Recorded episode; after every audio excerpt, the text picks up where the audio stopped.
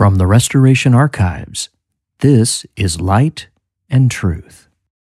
This address, entitled The Search for Truth, was originally delivered on October 4th, 2020, during the Search for Truth online event originating from Kurayoshi, Japan. Konnichiwa. Watashi no nama wa Denver Snuffer des. Hajime mimashite. Greetings to Nihon, the land of the rising sun. I'm grateful you've come to this conference. It is about the search for truth because we seek to find truth and understand all truth. The people who organize and speak at this conference are not part of an organization or church, but let each person search for truth with us. We welcome anyone who also seeks for truth. Religion should be truth. But while all religions do have some truth, every religion has lost many truths and therefore are all incomplete. We are a small group of people on a quest for truth. We welcome all truth we can find, for truth is our religion. Across all the world's nations and cultures, there are stories about the earliest times when God's created this world and put mankind here. Those stories tell us that in the beginning, there were great truths taught to the earliest fathers by the gods. But records written at the beginning do not exist. Therefore, our memory of the beginning is incomplete. You live in an ancient land, but the name Nihon for your island nation was first given to your land at the same time, Moses was leading a group of Israelites to freedom from Egypt. Before Moses, the Israelites had only oral traditions about the gods in the earliest times. But the gods revealed themselves to Moses and taught him about the creation of this world. Using what he was taught by the gods, Moses wrote five books called the Torah, telling about the creation of this world and the God's commandments for Israel. Those became the first five books of the Bible. After Moses, generations of Israelites had men who also wrote sacred books in which they recorded that the gods continued to speak to them and reveal truths. For more than a thousand years, Israelites added more books to the five written by Moses, which together became the Old Testament of the Bible. Like the Israelites, your ancestors had only oral traditions about the creation of this world handed down for generations.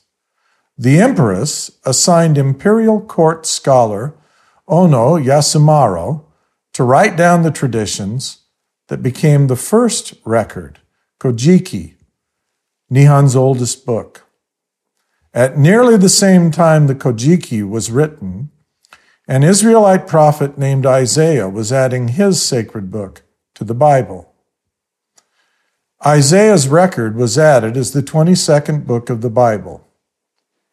He foretold of a time in the distant future when people who love truth will be gathered together from all over the world, including some from the islands of the sea, and he shall set up an ensign for the nations, and shall assemble the outcasts from the four corners of the earth.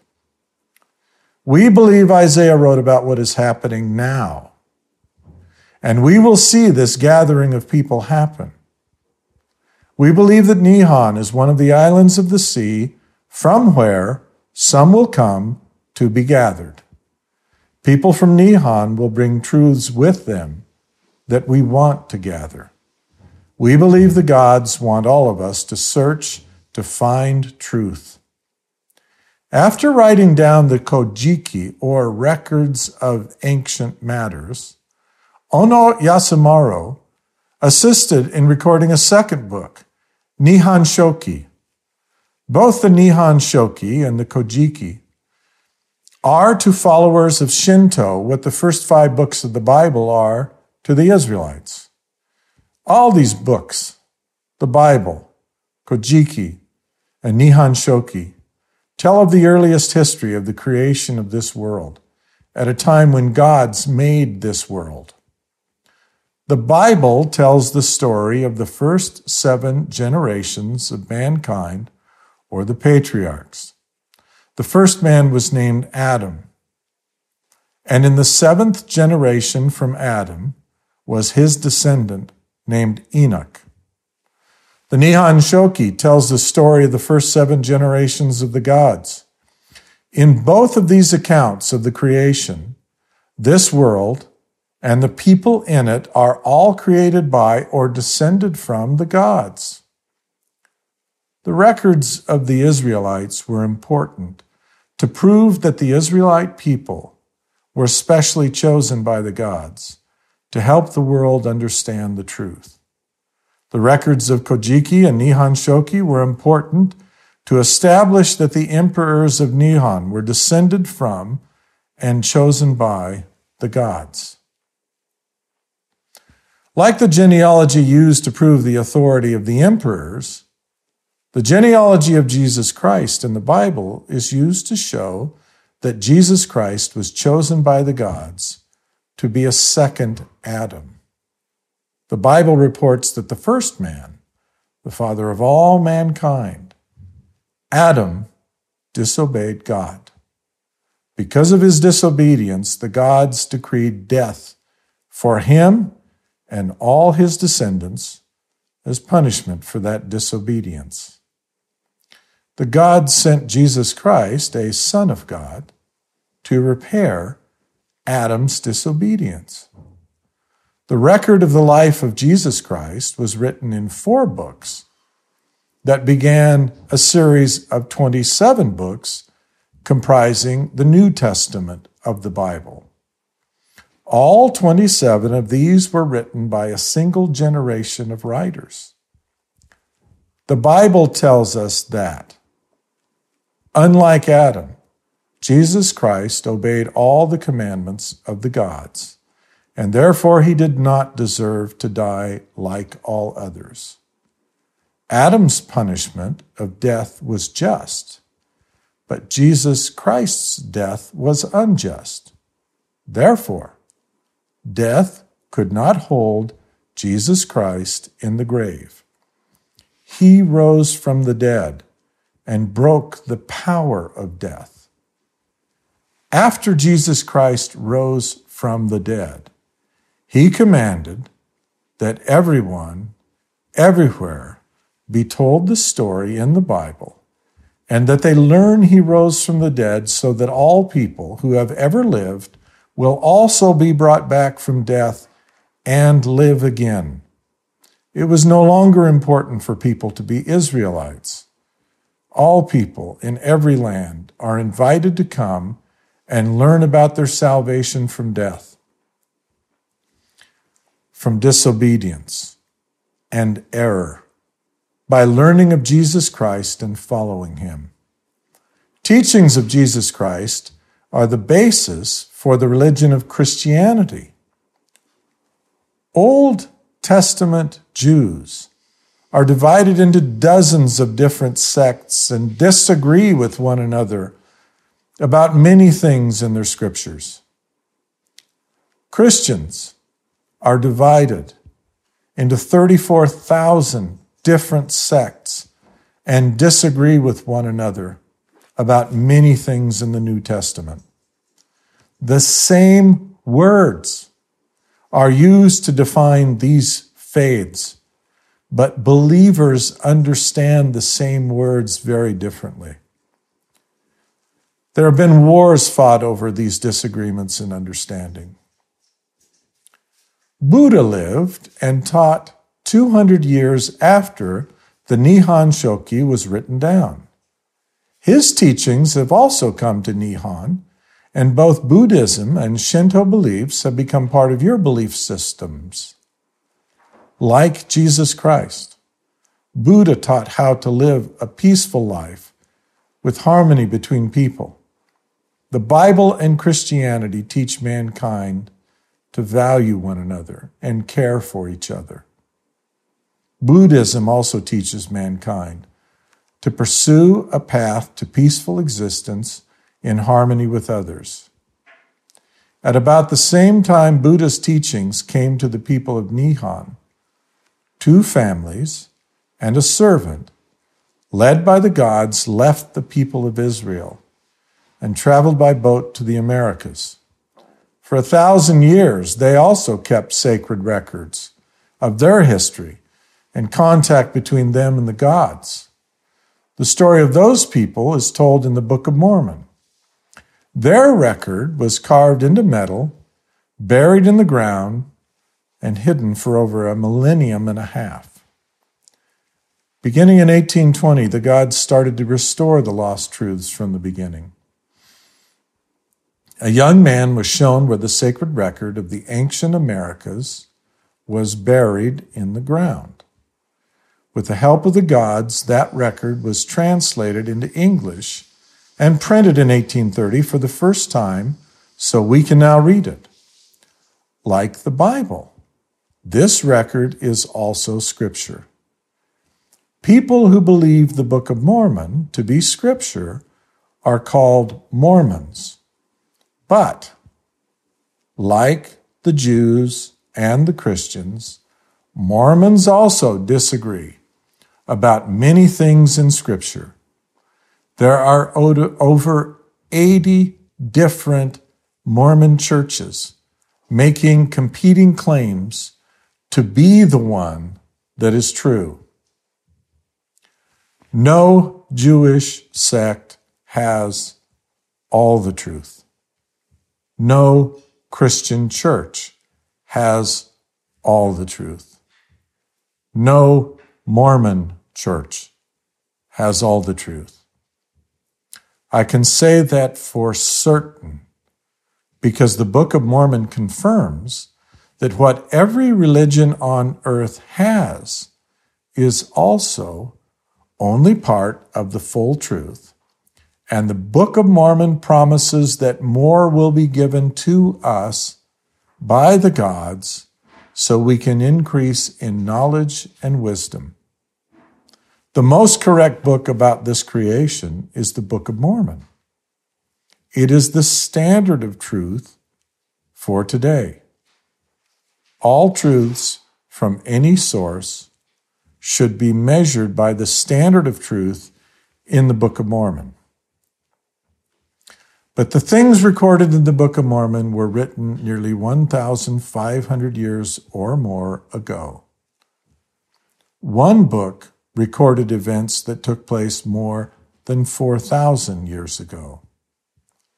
We can read the record of the Book of Mormon today, but to understand a different people, different culture, different society, who wrote in a different language makes understanding the Book of Mormon challenging. Because one person sees and understands words from one background, and another person sees and understands the same words from a different background, the words of holy books should be able to help us agree with each other. But instead, the words have been used to make disagreements conflicts, and even violence. It is not enough to have true words in a book. We must also allow the truth to be seen. Sometimes we see only darkly because of what is inside us. We have a story about how we see only what we want to see and understand only what we choose to understand. That story is hope and Tarwater. And I will tell it to you. Hope and Tarwater. Two towns bordered a woodland. Each of the towns had a tradition about the woods. In the one, it was said, the woods are dangerous, and many things there can hurt you. The animals include the mountain lion and wild boar which have been known to injure many a man, and the bear, which has killed many a man. As the course of civilization develops, the woods are always subdued and tamed. The wild things are domesticated, and the dangerous are killed. In time, the woods become a backyard, no longer threatening to humanity. In the other, it was said, the woods are beautiful, and many things there can surprise you with their loveliness. The animals include the bluebird and chipmunk, which have been known to sing for hours, and the wild deer, which has inspired many a painter and poet. As the course of civilization develops, the woods are always subdued and tamed. The wild beauty is domesticated, and many lovely creatures are killed. In time, the woods become a backyard, no longer providing humanity with rare scenes of wild beauty. The first town was named Tarwater for an explorer who had survived there against all odds. He came in winter and had to find warmth, food, and shelter while battling the elements. He felled trees, built a cabin, and burned trees for warmth, which he cleared from the ground around his homestead. He slew animals to eat and kept their hides for clothing. The second was named Hope for a woman who raised her children there against all odds. She came in summer, settled in a meadow, and found everything she needed to survive in or on the land. She placed her tent beside a hot spring, which provided her warmth in the cold weather. She ate berries and wild fruit and found pine nuts plentiful. She was able to weave the flax growing wild beside her stream and make linen clothing for herself and her children. The children of Tarwater never entered the woods unarmed. They expected to find danger and were prepared to meet and oppose it. The children of Hope never entered the woods without a basket or bag. They expected to find food and flowers and were prepared to gather them in gratitude. Lance was a son of Tarwater. James was a son of Hope. They each entered the woods on the same summer day. Lance entered quietly, expecting to give any lurking danger no notice of his presence. Stealth was one of his weapons. Lance brought a bow and arrow. James entered singing expecting to greet the forest's beauty with the joy of his song. Music was his often companion while in the woods. James carried a scroll. From Tarwater, there were no paths into the woods. Those who entered always took their own way, fearing to leave a trail to teach predators there was a place frequented by men. Lance crept about in the shadows, watching for prey and hoping to avoid anything which might cause him harm. From Hope, however, there were paths which led to the meadows and berry patches known to bloom in the woods. James walked along a path from Hope, which led into the woods, hoping to find new food to gather and share with his family. Many bears lurked in the woods near Tarwater. Near Hope, however, the frequent human visitors along well known paths made the bears leave, for they did not like the company of mankind. Lance moved with care, his bow ready to set in flight his arrow. He intended to bring meat back for his village and hoped to encounter prey without a long hike. He knew every step he took away from Tarwater would be required return step when he carried his game. He moved in cautious arcs, spreading his search ever wider with each arc that penetrated into the woods. He passed the morning searching without success. Just after midday, the sky began to cloud. To Lance, this meant the shadows may be leaving and could not be used to orient him for the return hike. To mark his way, he took out his hatchet and stripped the bark on one side of a trunk to maintain his orientation, using what may be the last shadows. Now, because of the clouding sky, Lance's journey was changed from arcing to a straight line. When the mark on the trunk was still faintly visible from the distance, he cut another mark on the same side of a new tree, and after stripping the bark, cut two axe marks below it to signify this was the second of his marks. When he was six marks away from where he started, he stopped and waited for such game as may cross his path. It began to rain.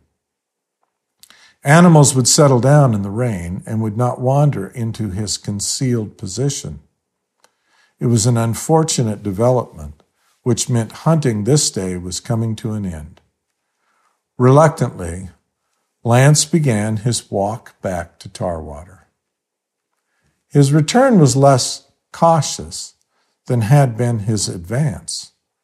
The sound of the falling rain concealed his footsteps, so he needn't take care for his footfalls. Now he was alert for only danger and not for hunting game. Bears do not need sounds to help them hunt. But the intermittent sound of the chopping was what originally caught the great bear's attention. It was not familiar to him. He had closed in to sight Lance from the sound, but he waited to begin his hunt of the young man until after the rain began to fall. The sound of the rain would conceal the bear's steps until he was close. Then a charge would allow him to attack Lance before the young man could repel the charge. Over the sound of the falling rain, Lance heard a distinct crack from behind. He knew in an instant it was not rain, but the sound produced by some much heavier object breaking a twig or branch. For the son of Tarwater, instinct took over. He turned behind a tree while loading and drawing back his bow in a single movement. The charging bear was more than his bow could kill. But Lance was taught how to respond to danger of this kind. He knew bears could run fast uphill, but could not run fast down. Their legs were built for uphill speed, but downhill they were awkward, even clumsy. There was a depression to the left of him, but Lance was unfamiliar with this part of the woods. He could not know if the depression was a bowl inside of which he could be trapped, or a hill which would put distance between him and his predator. He also knew that his arrow would do the bear no harm if it struck his head, but it might be of great advantage if it were lodged in the front shoulder. It would take some luck as well as skill to place the arrow in a spot which could rescue him. So Lance took careful aim before letting his arrow fly. Immediately upon releasing the arrow, Lance took flight. He could not afford the time it would take to see it hit. His aim had been just to the left, so that as Lance sprinted away toward the depression, the bear's changed route would intersect the arrow.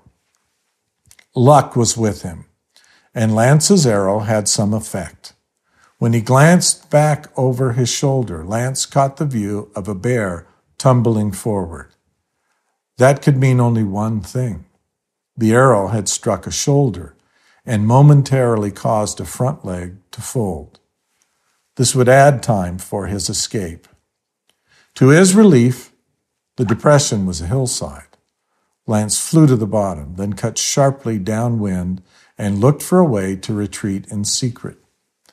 He needed to find a place where he might not be seen before the bear reached the hilltop. If he was seen, then concealing his scent with the wind wouldn't matter. He found a rock outcropping that allowed him to change directions yet again, and was certain his dart concealed him before the dart before the bear reached the hilltop. This was very helpful. The bear took time to bite at the pain in his shoulder. It stung him and had momentarily cost him the use of his arm. Arrows do not dislodge by pulling at them, and so the bear could only break away the arrow. He could not dislodge the arrowhead. Ever since God taught Nimrod the secret of making arrows, mankind has benefited from a weapon which always drives deeper after striking its target. The shape takes advantage of muscle movement and pushes deeper and deeper into the animal once hit. The bear's arrow sank on impact into the shoulder, and his struggle to remove it dug it deeper. In his anger at the sting, the bear recovered his senses and returned to hunt his prey. This time, not just for food, but also to vanquish a challenger to his territory. When, however, he reached the spot from which the young man had been lost to his sight, the young man was nowhere to be seen.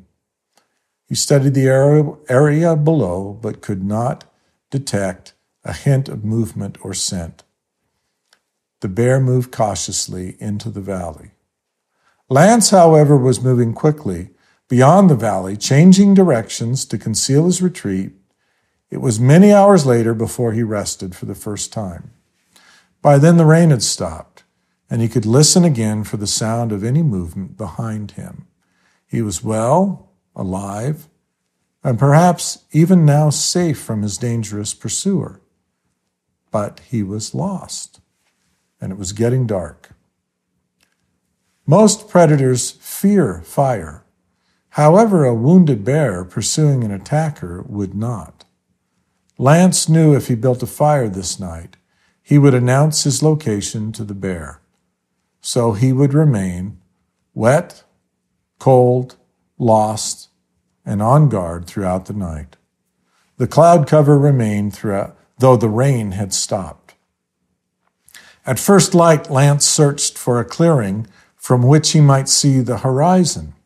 When he finally discovered an opening, it must have been midday, he thought. He studied it carefully for any sign of a threat, both within the meadow and around its perimeter. He thought he saw a man carrying something moving away at the far end, but his view was distant and he could not be sure.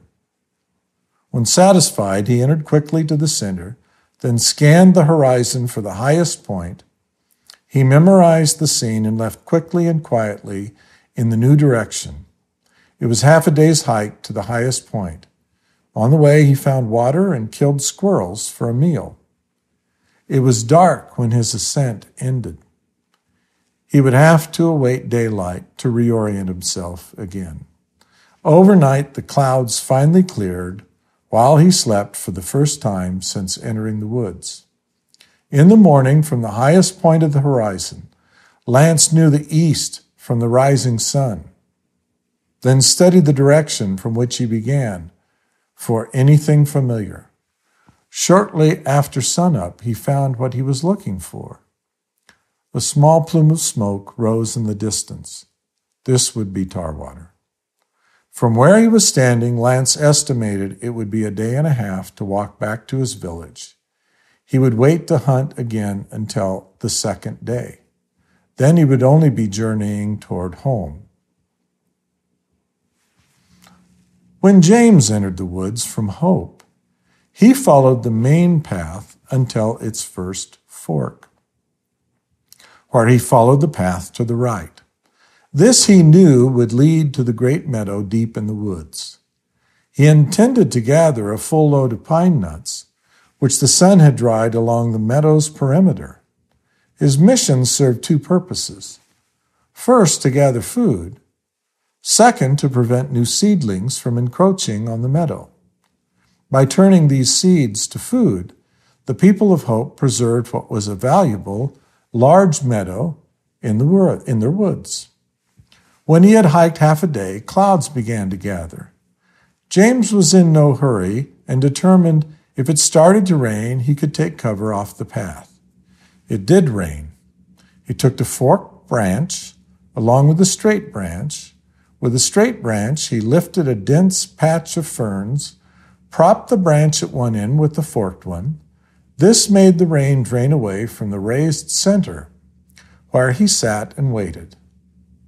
It rained until nightfall, and so James determined to sleep on his dry spot beneath the ferns. As the last light of day lingered, he wrote his thoughts upon his scroll. Early the next morning, he set off again in the direction of the meadow.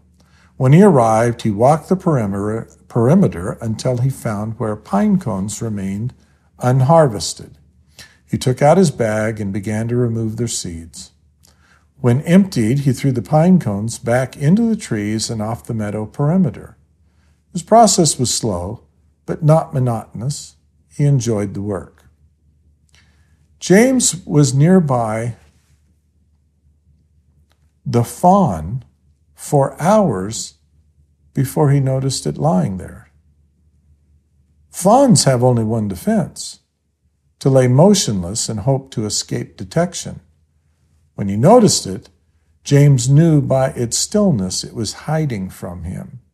He watched it for a moment to confirm it was breathing, then he withdrew in reverence. He walked along the perimeter until he found where the pine cone started again in the other direction. Then he resumed work. Although he intended to leave the fawn alone, he noticed its mother did not return that day. It was late in the evening when his bag was filled, and so he thought it would do no harm to spend the night and see the fawn was taken care of by its mother. In the morning, James checked to confirm the fawn had not yet stirred, then retired to a hiding spot on the meadow perimeter. By midday, the fawn was moving and stood. This was a sign to James that the fawn was now in danger and its mother was not going to return. He walked to it, and it did not flee. He took it in his arms and returned to pick up his bag. As he left the meadow, a man with a bow entered the far end. James' return to hope was slowed by the load he carried. But the fawn needed care, and so James was grateful to repay a debt owed to the forest. When Lance entered Tarwater, many gathered to find out what had taken him so long. He told them the tale of his days of danger and flight into the woods Tarwater was reminded again that the woods are dangerous and many things there can hurt you. The wild still needed to be subdued and its dangers overcome. When James entered Hope, many gathered to find out what had taken him so long. He showed them the fawn and told them the story of his walk. Hope was reminded again that the woods are beautiful and many things there can surprise you with their loveliness. Our ideas control our perceptions. We interpret everything through our own filter, our personal point of view. Our cultures tell us what ideas we should value, and therefore, because we come from different cultures, we hold different ideas. Today, the gods have spoken again to us, and we have also been given more truth from heaven. We have been told we must search to find all truth here on earth and gather it together into one complete set of beliefs. Your first ancestors had messages from the gods, taught to the first generations by holy men sent to teach truths. The Book of Mormon records, And the Lord God hath sent his holy prophets among all the children of men to declare these things to every kindred, nation, and tongue, that thereby whosoever should believe that Christ should come, the same might receive remission of their sins and rejoice with exceeding great joy. We believe your ancestors anciently were given truths from the gods. We come here to Nihon to tell you how the gods have been working to return truths to the earth. But we have also come to learn truths from you, your history, your traditions, your rituals and even your culture have truths we seek to understand. The people of Nihon, on average, live more than five years longer than the people of the United States. There are many reasons for this, and some of them are based on truths we hope to understand and add to our own. Truth is not always welcome. The truth can require us to change our minds, acknowledge our mistakes, and do things differently. But truth is compared to light in the scriptures. Errors are compared to darkness. We are promised that if we will welcome the light, then the light will grow. And that which does not edify is not of God and is darkness. That which is of God is light. And he that receives light and continues in God receives more light. And that light grows brighter and brighter until the perfect day. Of all people in the world, you who live in the land of the rising sun should understand how growing light is a blessing from heaven. The light of a perfect day is when you have all truth and no darkness remains in you. We plan to build a temple where mankind and the gods will associate with each other like it was in the beginning. We know that the gods expect us to accomplish this and we are now preparing to do this. When that temple is built, it will be the ensign Isaiah wrote about when he described today.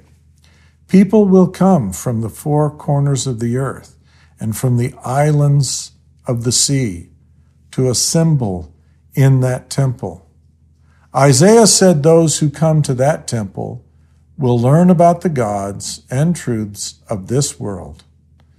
Isaiah wrote, But in the last days it shall come to pass that the mountain of the house of the Lord shall be established in the top of the mountains, and it shall be exalted above the hills, and people shall flow unto it. And many nations shall come and say, Come, let us go up to the mountain of the Lord, and to the house of the God of Jacob, and he will teach us of his ways and we will walk in his paths. We believe the gods intend to keep every promise they made to mankind. We believe Jesus Christ will restore all of us to life. We know that Jesus Christ died, was buried, and rose from the dead. He has instructed us to be baptized in his name as an initiation to follow him Baptism is a ritual to symbolize death, burial, and resurrection. We are put under the water to symbolize being buried in the ground. We are brought back out of the water to symbolize rising from the grave or returning to life following death. We have authority from Jesus Christ to teach about him and to baptize any who choose to follow him. Baptism begins a new life. It is sometimes called being born again because it represents living a new life, laying down the old life. When we begin to follow Jesus Christ, the light begins to grow. Increasing light comes as a blessing from the gods to those who follow the path of Jesus Christ increasing light inside our spirits. Let us understand this creation. The search for truth is the search for light. In a dark room, many things are hidden from our sight by the darkness. Eyes cannot help you in the darkness. You can feel carefully, and slowly, with patience and effort, you can discover chairs and bookcases and other things in the darkness. Yet you will not understand any colors, nor fully comprehend what is hidden in the darkness. But in the same room, with the help of light, you can see everything. Even the colors of the objects are easily understood. There are many reasons why we do not see this creation clearly. There are many forms of darkness. The standard of truth today is the 1,000 year record of the people who migrated to the Americas. That record was revealed and translated in 1830. All truth from every part of the world should be measured by that record. Having a record does not mean you understand it. Like Lance, who saw only what he expected to see in the forest, and like James, who also saw only what he expected we also read the Book of Mormon to see what we want to see. You have different minds, a different culture, and different ideas in you. When you read our sacred books, you see, understand, and interpret them from your vantage point. You can see what we do not. In the search for truth, we can help one another to see more of what is really there and to notice what is hidden from one point of view. The most accurate book of truth is still not fully understood. We must all be willing to accept light when the gods offer it to us. The Book of Mormon tells us he that will harden his heart, the same receiveth the lesser portion of the word. And he that will not harden his heart, to him is given the greater portion of the word, until it is given to him to know the mysteries of God, until they know them in full. And they that will harden their hearts, to them is given the lesser portion of the word, until they know nothing concerning his mysteries. The Book of Mormon tells us that the gods have given every nation some part of the truth. We are looking to find and gather again truths from every nation. We are taught, the Lord doth grant unto all nations some part of the truth. The Lord doth grant unto all nations of their own nation and tongue to teach his word, yea, in wisdom, all that he seeth fit that they should have. We have been told there will yet be records restored from all the tribes that will be gathered again into one. According to the Book of Mormon, your nation has been given words from the gods. They are wise words to guide your nation. Even if the original words have been lost or changed, the ideas from above remain as part of culture, tradition, and attitudes. Help us to understand your greatest wisdom, and we will share what wisdom we have with you. Our scriptures declare truth is Mormonism. God is the author of it. He is our shield. It is by him we received our birth. It was by his voice that we were called to a dispensation of his gospel in the beginning of the fullness of times. It was by him we received the Book of Mormon, and it is by him that we remain unto this day. If you have truth, then it is part of our religion. This is the time that was promised thousands of years ago when God might gather together in one all things in Christ, both which are in heaven and which are on earth, in Him. To keep the promises, God will lead a faithful people from all over the world to be gathered into one body of believers who will be commanded to begin building up of the new Jerusalem, which is hereafter to be revealed, that my covenant people may be gathered in one in the day that I shall come to my temple. If you want to follow Jesus Christ and receive light and truth that he offers, the first step is to repent and be baptized. He has commanded that first step for everyone. There are people in this conference with authority given to them by Jesus Christ to baptize you. Even if you do not want the truth we offer, we will accept any truth that you can share because our religion is truth. We believe Jesus Christ was sent to this world as a Savior, and that He will bring all mankind back from the dead to live again. And we believe He is the judge of the world. We practice our religion in His name and testify of His divine status. Thank you for listening.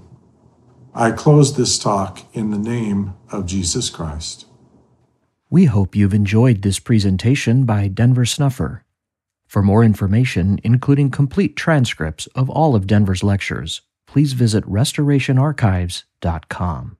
If you would like to hear more light and truth, please take a moment to subscribe. Just search for Light and Truth in your favorite podcast app. Thanks for listening.